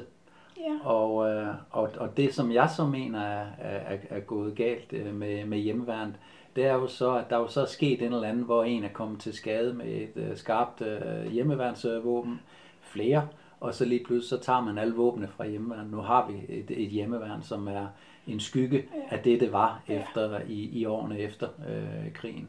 Og det er, jo, det er jo ærgerligt. Men det er også lige for at sige, nu øh, for, for dem, som ikke ved det, min mor er handicappet og har også noget afasi, så har ikke hvad skal man sige, det letteste ved at deltage i konversationen her, men øh, hjernen den er der, og du er med i det, i det hele, og du kan huske øh, det hele, man har lidt svært ved nogle gange at sætte, øh, sætte ordene øh, på. Men øh, du har i hvert fald med i, øh, i, i mange år. Ja, indtil jeg ikke kunne mere, så kunne Ja. ja. det jo ikke så. Og I var i nymindegab på øvelser Uh, ja. og alle de her ting. Ja, ja. Vi levede af feltrationer og Mm, okay. øh, leverpostej med, med, hvad hedder det, syltetøj på. alle, de, alle de sjove ting, som vi kom hjem og, og, og, og, og fortalte om. Men øh, så, så, så det her med, at øh, ja, øh, far døde jo så for 5-6 år siden. Fem år. Fem år siden, ja. Ja. Så det her med at, øh, at øh, øh, ofre sig selv for sit, øh, for sit land, det er jo ligesom noget, vi kender til øh, hjemme, i, i, i hvert fald det barndomshjem, hvor jeg øh, kommer fra. Jeg var jo så også selv inde som værnepligtig, og også sergeant, jeg var så i militærpolitiet, øh, dengang jeg var øh, værnepligtig. Og efter min værnepligt var jeg lige et, et enkelt år i, øh, som FN-soldat ud, udstationeret på, på Kyberen. Og der var I jo også meget notorisk nede og besøge mig der, dernede og, og, og skridte, skridte fronten af, hvis man kan sige det sådan. Vi blev i hvert fald også øh, øh, godt beværtet op i den, den danske lejr, øh, dengang vi var i vi var både i sergeantmessen, og vi var også i officersmessen i, oppe i Dankon-lejren. Øh, men, øh, men det er, jo, det er jo også lige for at, øh, at, øh, at, at runde den af også, hvor meget øh, du også har, har, har, har hvad skal man sige, været, været med i, øh, i, al den, øh, i al den tid her. Og, og også været med til at præge min opvækst i den, øh, i den øh, retning her. Men øh, jeg sidder her med øh, af, af, avisen. Jeg ved ikke, om du har noget at sige til det, mor, noget at tilføje. Nej. Men, øh, Jeg tænkte, jeg skal bære det her ud. Ja. Fylder. Men jeg sidder her med af, af avisen også. Og øh, det er her fra den 5. 5. maj 1945. Og der er jo også en forklaring af den øh, regering, regering, som nu skal jeg passe meget på den, for den er som sagt meget, øh, meget skrøbelig. Den regering, som vi, øh, som vi får i, øh, i Dan- Hvorfor får i, du i, den i- ikke i- i lamineret? Danmark. Det er synd, det der. Ja, Det er, der- ikke, der- det er ikke hans. Virkelig. Nej, det er nemlig heller ikke øh, min. Og, og, og den, som er lånt mig den i sin tid, må meget gerne øh, kontakte mig, for jeg kan simpelthen ikke huske, øh, hvem der er en meget, meget venlig øh, kvinde, som lånte den til mig over i, øh, i Kavslunde. Og da hun bad om at få den tilbage, der stod jeg lige foran og skulle lave en, en udsendelse, øh, hvor at, øh, jeg gerne ville bruge den, og så har jeg simpelthen ikke fået leveret den tilbage. Det er en af mine dårlige samvittigheder. Og der har vi netop Axel øh, Larsen, og øh, så er Alfred Jensen også derfra. Han blev trafikminister. Trafikminister Alfred øh, Jensen. Øh, ja, Christmas Møller, Ja. øh, som jo sad over i, øh, I England, i ja. England, ja. Øh, Bus øh, Jensen. Og så kommer så Alfred Jensen Ja. her, øh, som blev trafikminister. Ja, det var trafikministeren, blev ja. Ja, og, Jeg øh, nu. og Axel Larsen, han blev minister uden øh, portefølje. Ja, øh, hvad hedder det? Mogens? Øh, det er Mogens Fogh, jo. Ja. Fogh, var, ja. Uden, også minister uden Ja, portefølje. han var en guttermand. Han var også en guttermand. Ja, det var han. Ja. Professor. Mogens, Ja, han var øh, professor. Fogh, Ja. På universitetet. København. Redaktionssekretær ved Politikken. Det var han. Ja. Så, øh, men øh, ja, faktisk en, en, noget af det mest interessante øh, her, synes jeg, at øh, er allerede på den første øh, side, mener jeg det er. Der er den første side her, hvor at øh, modstandsbevægelsens udtalelse, ja, den er her. øh, udtalelse fra Danmarks øh, Frihedsråd. Ja. Danmarks befrielse er også det danske folks værk. Til det danske folk, landsmænd. Tyskland har kapituleret, den tyske nazisme er knust, vores land er atter frit. Med Amerikas, Englands og Sovjetunionens herrer i spidsen har verdens frihedselskende nationer knækket det voldsregime, som gennem 12 år har truet og terroriseret alle demokratiske lande.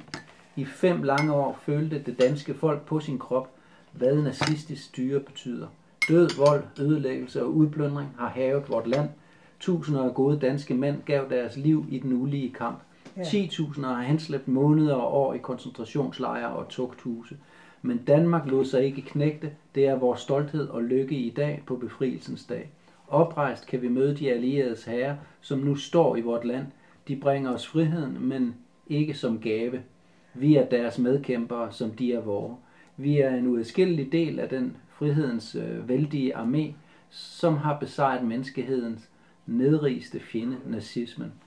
Danmarks befrielse er også det danske folks værk. Og så kommer der så mere omkring øh, nogle af, af, af, hvad hedder det, de her øh, begivenheder, Ja. som, øh, som, er- som er sket. Men det som, og jeg har jo læst det helt her, der står ikke, altså BOPA bliver ikke nævnt. Jeg, jeg mener ikke, at BOPA overhovedet er nævnt i avisen her. Jeg har ikke fundet det det, i, endnu i hvert fald. Der står kun øh, lige øh, det kommunistiske øh, parti Ja. ud for øh, Alfred Jensen og Axel ja. Larsen. Nej, der står ikke noget mere Så- om altså, så- selve menneskerne, der var bag. Nej, og det er det, som er så interessant, at man ligesom øh, forsøger at, øh, at viske denne her øh, kommunistiske øh, væsentlige rolle Ja, i den er visket 2. 2. verdenskrig. Den er visket ud. Ligesom, det jo- ligesom det jo- man heller ikke snakker om Stalingrad, som var det, der knægtede, i, i virkeligheden knægtede øh, Ja, na, na, na, både. Stalingrad og Moskva. Og Moskva, ja. Og det, og det er jo, det er jo øh, beskæmmende at, øh, at sidde og læse sådan en, og alle kan jo gå ned på deres bibliotek og bede om at få denne her avis udleveret, og selv sidde og bladre i den, og så kan de se, at det vi snakker om her er virkeligheden, at man ikke har fortalt om virkeligheden i en avis som øh, politikken. Så alle jer, der sidder og øh, er kline til øh, skærmen, Danmarks Radio og, og to bøger TV2, mere. der er flere bøger til mig her. Beretningen om øh, Leningrads øh, belejring af Harrison i Salisbury. 900 dage, bind 1 og bind 2. Jamen, det bliver jo øh, spændende at, øh, at, at, at læse om. Og jeg skal jo skynde mig at sige, at øh, jeg jo ikke er, er kommunist, men jeg øh, rigtig, rigtig øh, gerne vil have sandheden omkring mit, øh, mit land, Ja. og sandheden omkring, hvad der er sket og er sket. Jeg vil gerne kende mit, øh, mit lands øh, fortid, og den får man desværre ikke at vide i Danmarks Radio, Nej, nej. TV2, Politikken eller alle de andre øh, gængse øh, medier. Den skal man selv ud og, og, og, og, og lede op, og det er jo kun i grupper, som bliver udsat for meget tung øh, øh, censur og modpropaganda, at man, øh, at man erfarer de her, øh, de her ting. Så jeg er ikke øh, kommunist, men jeg er jo øh, humanist. Og det er jo så også der, hvor at, øh, at det er jo også det, jeg øh, bemærker, øh, Åse, at, at du snakker så pænt om øh, det her med at, øh, at være humanistisk over for de her øh, jøder, som bliver øh, forfulgt. Og samtidig så har vi også, øh, og det gør jeg også selv, jeg synes, det er, det er forfærdeligt, at man forfølger et, øh, et helt folk. Ja. Men grunden til, at, øh, at der sker denne her øh, forfølgelse af jøderne, det er jo så den, som jeg også er ved at skrive om i, øh, i bog øh, nummer to. Fordi i starten af 1800-tallet, der bliver den danske øh, stat, og det er sådan en enevældige konge, øh, Frederik den 6., bliver simpelthen pansat til nogle meget rige jødiske øh, familier. Men Ja. det skal jo ikke gå ud over resten af, af de jødiske, af, det, af, af, af, af, af jøderne. Jøderne er jo en religion, og derfor kan man ikke Jamen, det er det, sætte der er, alle, det, er det, alle over kan blive en så kam. rasende over, det er, Og der kom jo netop, er- lige for at det er færdiggøre, en der kom jo lige, lige netop denne her, øh, de her jødefejder ja. i 1819 og 1820, og de er der af en grund, fordi folket er så frustreret over øh, de her meget rige jødiske ja. bankfamilier, som, øh, som udsulter landet, men selv tjener ja. penge på øh, den statsbankrot, som skete i 1813. Ja. Og så, så vil jeg give ord til dig. Jamen, altså det, igen det der med, man kalder det, altså det, øh, jøder er en nation, det er de ikke. De er en religion. Ja. Du kan få jødiske kinesere, ja. du kan få jød, japanere, ja. du kan få farvede nære, sort, kulsort, lysesort og lysebrune, ja. Som er jøder. Så kan det jo ikke være en, en, hverken være en race eller det er en religion. Når, som, buddhismen er jo ikke en religion, det er en overbevisning. Hvorfor det bliver kaldt det eller ja. Det er ikke... Det er ikke øh, Kald det mere en jeg vil kalde man kalder det ikke en religion, man kalder det en ideologi. Eller ja, en, det er ja. ikke en religion, det siger de jo selv. Ikke? Ja. Og andre religioner. Men jøderne, det er ligesom, de har jo spredt sig. Mm. Og det er jo det, de skal. Ikke? Mm. Det siger ham der. Jeg har en bog om, ikke? da de begynder med Israel. Den mm. starter der i 1800 Hvidkål. Jo. Øh, det er en religion. Det er ikke, det er ikke en, en race. Det er mennesker. Og det er faktisk lidt ligesom de her internationale samlinger, fordi at øh, der mødes øh, de her sionistiske øh, samlinger, som prøver at, at, at samle det jødiske folk. Ja.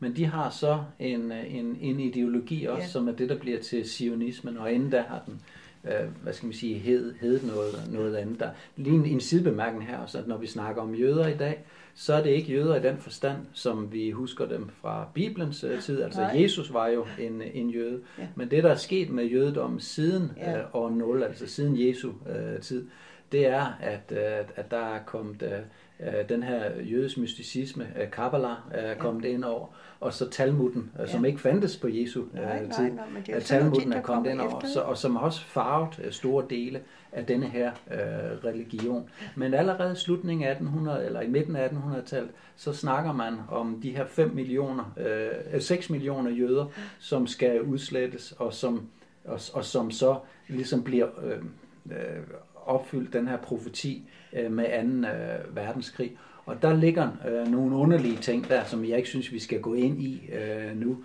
Men i hvert fald den sionisme øh, har jo så øh, udviklet sig, og det er jo så i 1917, at øh, den øh, engelske regerings, eller som der står i den her Balfour-deklaration, så står der, at øh, His Majesty's øh, government øh, giver hermed øh, Balfour-deklarationen til det sionistiske øh, folk, og det er jo så med henblik på at skabe en stat, ja. øh, som så senere bliver til Israel, og det bliver den jo så først i årene efter 2. verdenskrig. Ja, ja, det er 49, ja. Ja, i 47 der laver FN en deklaration, ja. og i 48 stifter man der stifter man Israel. Israel ja. Ja. Og, og der er meget få jødiske bosættelser i Israel på det her tidspunkt. Ja, det er ikke ret mange, nej, nej. Og det har så bredt sig til at fylde uh, størstedelen af Israel i, ja. i dag. Og hvis vi lige kigger tilbage på øh, begivenhederne her siden den 7. oktober, hvor uh, Hamas, som har meget tætte uh, relationer til det israelske Likud-parti, uh, som er det her uh, virkelig voldsomme uh, højre uh, parti, uh, der uh, Hamas har jo så lavet de her fuldstændig bestialske uh, terrorhandlinger, men det er jo endnu mere bestialsk, at, eller det er lige så bestialsk, at uh, siden da, så har Israel uh, kastet 6.000 bomber på et område, som ikke er større end Mors, altså Gaza-striben. 6.000 bomber med 3.000 børn, som er døde som resultat af de her 6.000 bomber. Det er så bestialsk, som det kan uh, være. Der er det jo igen yderpunkterne i et hvert parti, ikke? Det er jo også yderpunkterne i jødedommen, ikke? Altså, nu har jeg jo en Gabi, min veninde der, hun er jo jøde, ikke? Og, og, og kommer fra Marokko. Men hun, de har jo også nogle, altså nogle mærkelige forestillinger om alt muligt. Og det har hun også. Øh, for eksempel hendes knæk Jan, han er en stor, kraftig fyr. Sød og rar. Men han skulle jo absolut lære noget med penge, med bøger. Hvor jeg sagde en dag, jeg synes, han skulle være tømmer. Mm. Hun blev fuld fuldstændig målløse. Mm. Og ved du hvorfor? Nej. Nej, det skal jeg fortælle dig. Ingen jøde må være håndværker. De må ikke være blikkenslager, murer, snedker, tømmer, maler. Det blev bestemt en gang, dengang var herren gik med de korte bukser, at ingen jøde må bygge et hus, andre skal bo i. Mm. Og derfor ser du ikke en jødisk sneker. Mm. Du ser ikke en jødisk maler. Mm. Nej, de, det kan de ikke. Mm. På gammelsingen, det kan han ikke. Nej, så Gud kan han have, men han kan lære det. Mm. Og han har kræfterne til det. Mm. Han skal ikke sidde bag en stol mm. med en skrivebord. Det duer han ikke til. Mm. Så der ligger jo nogle, øh, hvad skal man sige, noget påvirkende, noget ideologisk, ja. religiøs ja. påvirkning ja. Øh, af det her, og det skal jo siges, at der er jo rigtig skulle... mange assimilerede øh, jøder også, og, og, og, han og, være og mange af dem, som sidder inde i vores folketing ja. i dag, kommer ud af familier, ja, ja. som er assimileret, vores statsminister ja, ja. blandt andet, øh, nogle af, af de store politiske ja, ja. familier, de kommer alle, alle igen, sammen ud er det af ikke nogle... håndens arbejder. Nej. Det er det ikke. De er øh, ikke mange af dem. Det er akademikere, ja. det er bankmænd, dem, der følger, følger de her øh, sionistiske og talmudistiske, ja. øh, hvad hedder det, Og det sagde Gabi så selv, det der, ved jeg godt, men prøv at bryde den. De, de, det kan man de, ikke. De, de ser sig som et, øh, et slags overfolk, hvor andre ja. skal... Øh, men, men det kan man ikke dømme et helt øh, Nej, et helt, og det var også, vi snakker om. Jeg sagde, jeg synes det er synd for ham. Ja. For han er ikke egnet til at sidde bag skrivebord. Han skal bruge de kræfter, han har. Ja. Nej, det kan han ikke. Ja. Altså den anden, han er, han er jo handelsmand. Ja. Og det ligger i ham. Ikke? Mm. Det var hans, hendes forældre jo også. Ikke? Mm. Øh, hendes med far her ikke? i mm. Casablanca. Men Jan, han er, ikke? han er dansk i sin krop. Mm. Og han egner sig ikke et skid til at sidde bag skrivebord. Og det er stadigvæk synd, synes jeg, for han er frustreret, mm. uden at vide hvorfor. Ja. Det er han. Han er ikke tilfreds med sit liv. Mm. Og det er simpelthen fordi, at han ikke har... Han ved det jo nok ikke selv, men jeg har flere gange sagt, jamen Jan, du, du er placeret forkert. Mm. Og det forstår han jo ikke, vel? Yeah. Nu snakkede vi lidt om, øh, om, om Israel og Palæstina, det der sker der, men vi har jo også tidligere snakket omkring øh, Ukraine. Oh. Ja. Fordi Ukraine er jo ligesom Israel også en meget, meget ung øh, stat. Ja. Øh, og, øh, og, og, og var jo sådan set ikke en stat øh, for sig selv under 2. verdenskrig. Øh, så det er en meget, meget ung øh, stat, og der er jo også øh, meget, hvad skal man sige, stærke nazistiske konnotationer. Ja, og det var der i, også under krigen. Især i, i Vest-Ukraine. Øh, og der er blandt andet der store held i øh, Ukraine, Stepan øh, Bandera, han, øh, han blev hyldet i, øh, i dag, men Stepan Bandera, han var en regulær øh, nazist. Ja, ja. Så, så det, er, det er ret interessant, ja. at, øh, at, at, at de her krige, hvor at vi ikke må sætte spørgsmålstegn ved det. Nej. Og hvis man indikerer, øh, og nu vi snakker om det her område, hvis man indikerer, at... Øh, der kommer nogen. At, at øh, kommer der nogen, og får vi besøg nu. Men det kan også godt være, at vi ikke skal... Ikke besøg, det er skal dryppe mine øjne. Nå, okay. Jeg kan høre men, det på hende, hun kan se. Ja, men det kan også godt være, at Derfor vi skal sige tak, tak her, øh, øh, Åse. Øh, og så kan vi... Altså, det var så lidt. Ja. Så det har du brug for mere, så må du komme. Der er ikke andet at gøre det. det er så stærkt. Ja, skal vi ikke sige tak, mor, ja. herfra? Ja. Og, øh, og det, det kan være, at vi kommer til at optage øh, lidt herefter i så fald. Ja, ja. Så vil det så blive, øh, blive optaget øh, med øh, lyd, øh, i stedet for at udgivet som, øh, som podcast, i, i stedet for. Fordi at øh, så kan øh, folk ligesom høre nogle øh, flere af de her øh, detaljer. Det er nemlig ret interessant, at øh, lige så snart man bliver øh, man taler om Ukraine og taler om, at de har en, øh, en jødisk øh, øh, premierminister, øh, som, øh, som, øh, som vil faktisk, som siger, at han vil skabe et stort Israel i Ukraine, hvilket lyder helt mærkeligt, men det er hans ord, så du skal ikke øh, tage mine ord for det. Men når jeg påpeger sådan nogle ting, så bliver jeg kaldt en antisemit, og det er jeg bestemt ikke, for som jeg lige har indikeret, så er humanisme øh, for mig øh, over alle mulige andre ideologier, så jeg er først og fremmest en humanist, og det tror jeg også er meget tydeligt, at man også kan høre på uh, Åse her, Øh, at, øh, at hun også er der. Altså først og fremmest så er det det menneskelige, der er det vigtige for os. øh, mennesker. Så kan vi hælde alle mulige andre idéer oveni, som vi mennesker må få i løbet af vores, øh, af vores liv øh, og, og udvikle i organisationer øh, oveni. Men vi skal først og fremmest være øh, mennesker, og vi skal først og fremmest være menneskelige, og så skal vi selvfølgelig også have øh, så mange sandheder som overhovedet muligt frem på bordet. Og hvis ikke vi ved, hvordan vi er kommet herhen, hvor vi står i dag, hvordan skal vi så kunne vide, i hvilken retning vi skal gå herfra, hvis ikke vi aner, hvor vi er henne.